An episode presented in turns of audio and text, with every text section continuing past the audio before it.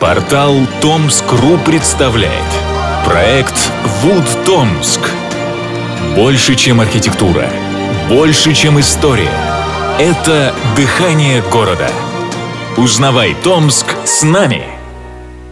Когда ты спросишь у Томича, в чем отражается атмосфера города, большинство, не задумываясь, ответит в нашей деревянной архитектуре. Сегодня в регионе работает программа по сохранению деревянного зодчества. В список входит 701 объект. Портал Томск.ру в 40 выпусках проекта «Вуд Томск» расскажет о культовых домах города. У каждого здания своя история и душа. У нас вы сможете прочитать их историю, послушать подкаст, посмотреть фото и увидеть томские кружева в уникальных скетчах художника. Мы делаем вклад в сохранение памяти и рассказываем о любви к своему городу. Дом на Татарской 6 построен в конце 80-х годов 19 столетия. Автор проекта и заказчик не установлены. Дом известен тем, что в 20-е годы прошлого века здесь жил Яков Юров, Петровский, руководивший расстрелом царской семьи. Многие исследователи относят дом к доходному, что логично. Цареубийца был арестован в 1912 году в съемной квартире. Он родился в 1872 году в бедной семье. Отец Якова попал в Сибирь как ссыльный за воровство. Занимался стекольными и малярными работами.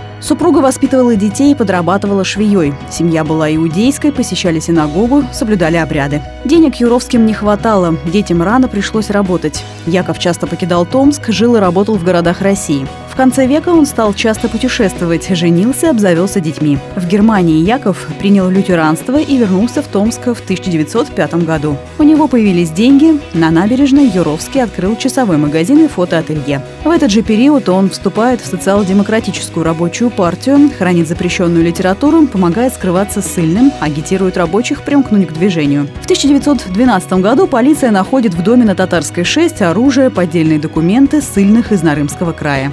Юровского высылают в Екатеринбург. В 1918 году его назначают комендантом дома, где содержалась царская семья. Чуть позже Яков станет известен тем, что расстреляет Николая II и его семью. В дальнейшем дом ожидала спокойная и размеренная история. С 30-х годов в доме жил преподавательский состав Томского автодорожного техникума. Само учебное заведение располагалось вблизи, в нынешнем онкодиспансере на Ленина 115, рассказал местный житель Алексей Авдошин. В советские годы это был дом, который принадлежал Томскому автомобильно-дорожному техникуму. То есть здесь жили преподаватели техникума, заучи техникума. На нижнем цокольном этаже было ну, что-то типа общежития. То есть жили студенты. Техникум построил современное общежитие и переехал. Здесь, ну, так сказать, хозяйственный состав. Уборщицы, шофера и так далее в полуподвале. Я живу здесь всю жизнь. Здесь в техникуме работал всю жизнь, поработал мой отец. В конце 70-х годов по указу Егора Легачева жителей из полуподвалов выселили, дали квартиры. Сейчас подвал в заброшенном состоянии. На верхних этажах все время жили работники техникума и их наследники. Обслуживать дом техникум перестал в 2010 году. С тех пор следят за ним только жители четырех квартир. Здание потихоньку садится, в подвале рушится кирпичный фундамент. Мы не ремонтируем его, мы стараемся поддерживать его в жизненном состоянии. То есть у нас разрушается подвал, крыша. Ну, естественно, их латаем. То есть никаких таких капитальных, существенных дел мы просто не в состоянии сделать.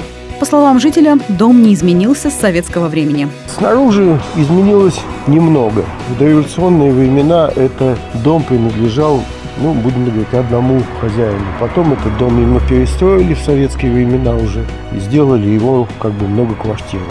То есть сделали несколько квартир и, соответственно, под условия квартиры.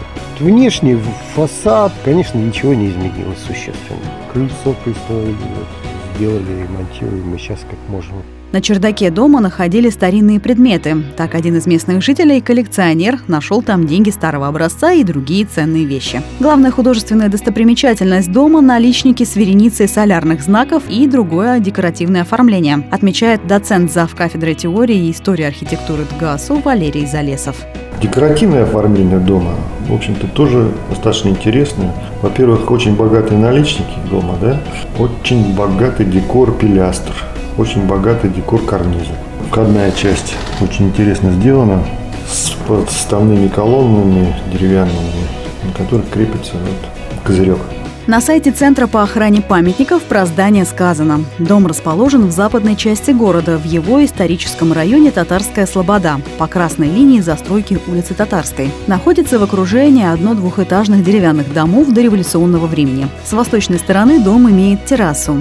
Главный фасад симметричен, но центральная ось не выделена. Плотно стоящие окна фасада в центре его имеют более широкий промежуток. Углы дома обработаны лопатками с богатой резьбой растительного и геометрического керамического орнаментов. Активно декорирован фриз дома, усиленный конструктивными кронштейнами, накладными деталями. Северные и южные фасады в декоративном отношении решены идентично главному и также без выделения осей. Они имеют декоративно оформленные навесы над крыльцом входа. Алексей Авдошин рассказал нам, что студентка Томского государственного архитектурно-строительного университета сейчас готовит диплом по проекту реставрации этого дома. Жители мечтают, чтобы когда-нибудь это стало реальностью. История одного дома –